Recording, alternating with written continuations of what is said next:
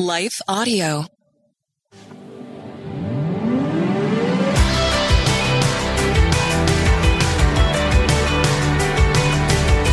You're listening to Therapy and Theology, and I'm your host, Carly Mercoulier. This podcast is a space where we explore popular topics and questions related to the convergence of faith, feelings, spiritual formation, and more. My prayer is that through these conversations, we will grow in our awareness of who we are as beloved children of God. Learn to acknowledge our needs and emotions with curiosity and compassion and rediscover the purpose and power of our unique stories through the lens of the gospel. As a licensed therapist and ministry leader, I want to give voice to the many questions we face while cultivating a clearer view of how our faith informs our healing journey. I don't have all the answers, but I am committed to going deeper and walking together. So, whether you've been to therapy or know exactly what you believe when it comes to theology, I want to invite you to join this journey as we fearlessly name the complexities of our present reality and press into the hope of the gospel story. So, are you ready? Let's jump into today's question and begin this journey together.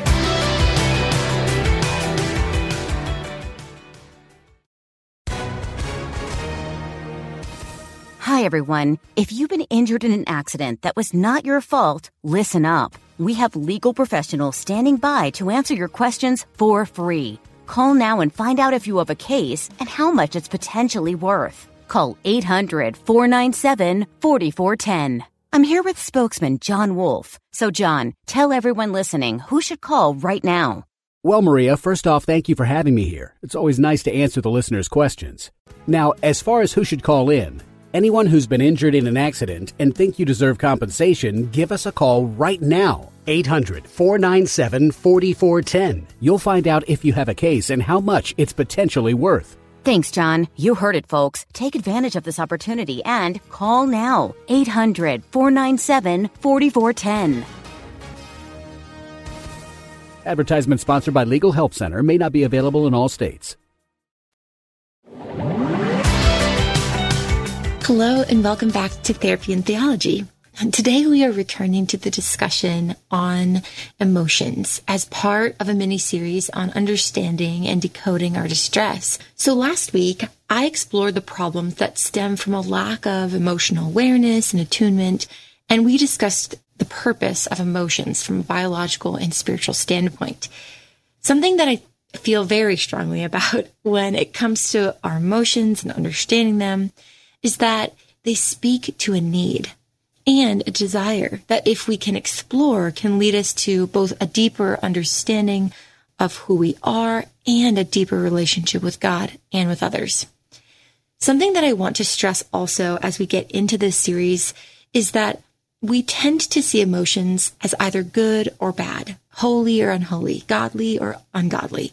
Yet the problem does not lie in the emotion itself, but rather what we do with that emotion. So, in our explanation of various emotions over the next few weeks, I will return to the idea that being made in the image of God and being resurrected with Christ as new creations, we have been given the capacity to reflect God's wholeness despite our brokenness. So even emotions which are rooted in our fallen nature can be viewed with compassion and humility as we seek to disarm the old self and walk in the light of our new nature. So today, we're going to start with exploring emotions that fall within the category of doubt and fear. There are many words we could use to describe these experiences, right? Commonly, we use words like worry, anxiety, concern, nervousness, terror, and the list could go on. But how we distinguish these words is by their intensity.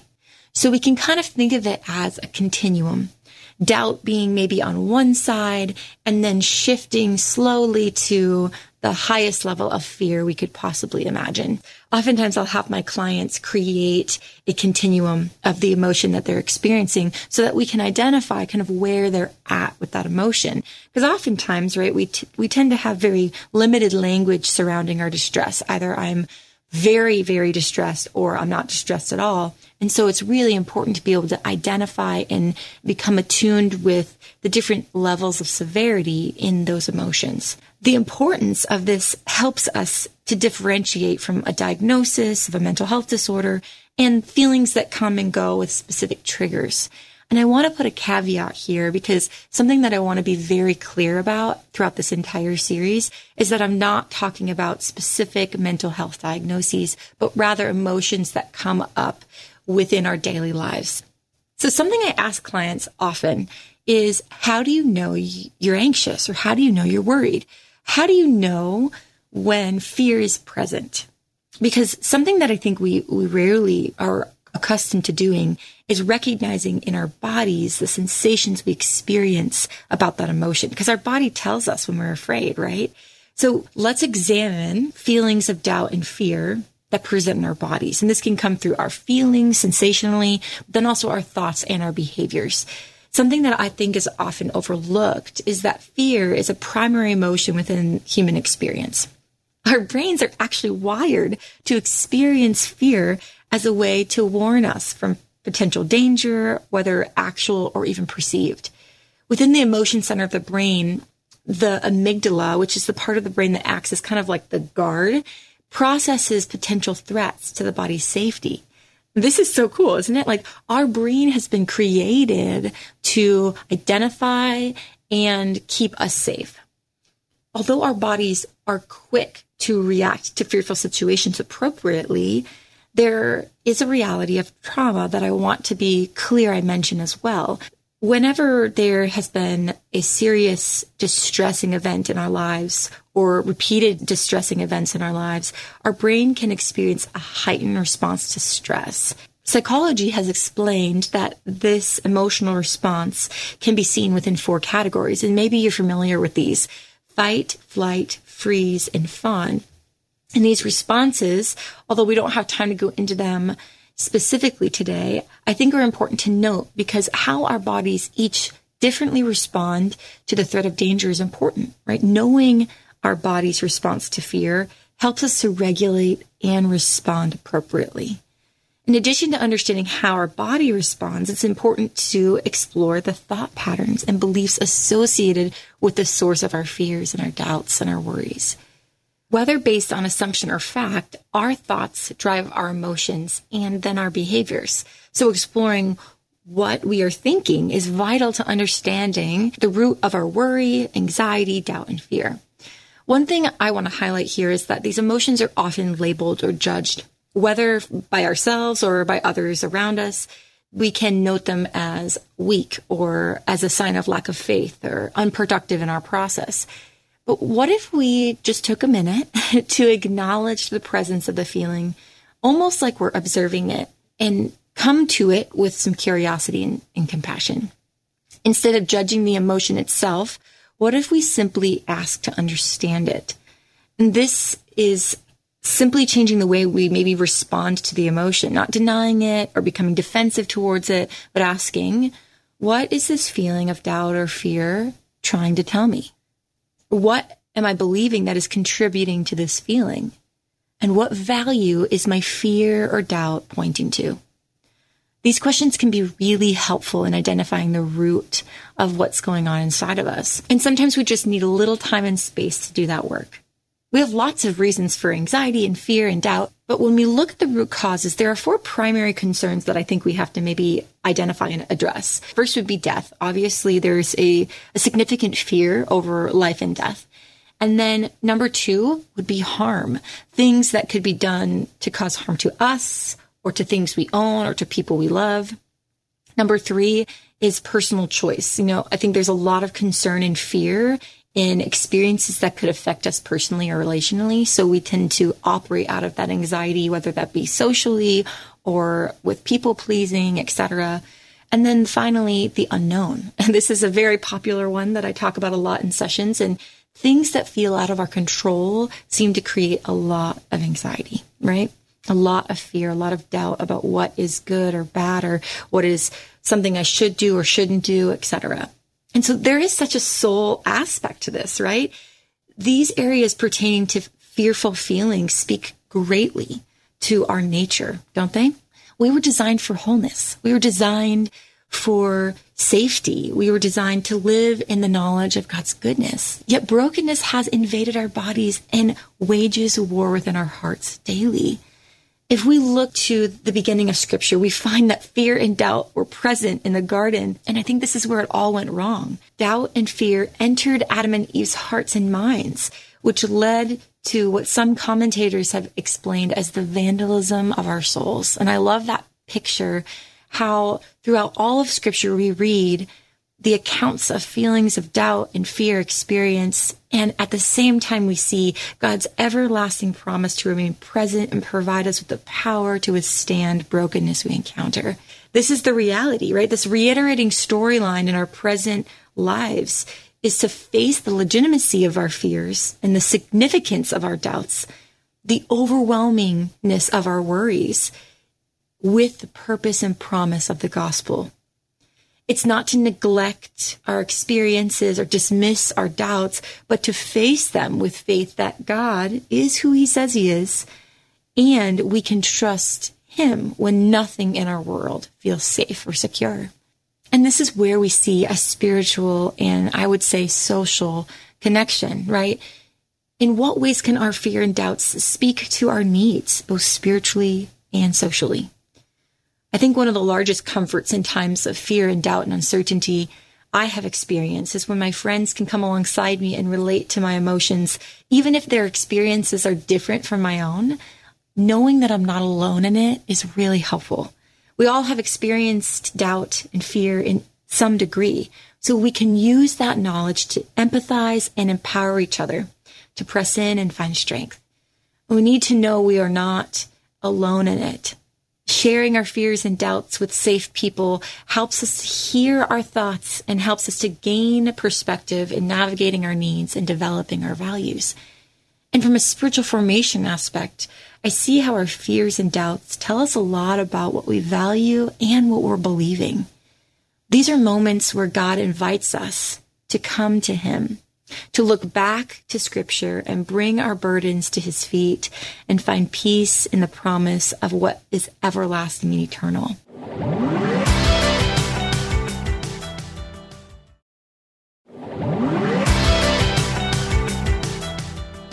You know, this week, as I was preparing to record this episode, I had kept reading different things, whether that be scripture or commentaries. And something that kept sticking out to me was this idea of where we place our hope. And I found a quote that I think is really helpful. It said that if what you most value can be taken away or destroyed, then you set yourself up for anxiety. I keep thinking about what we place our hope in, you know, influences our ability to endure difficult things, right?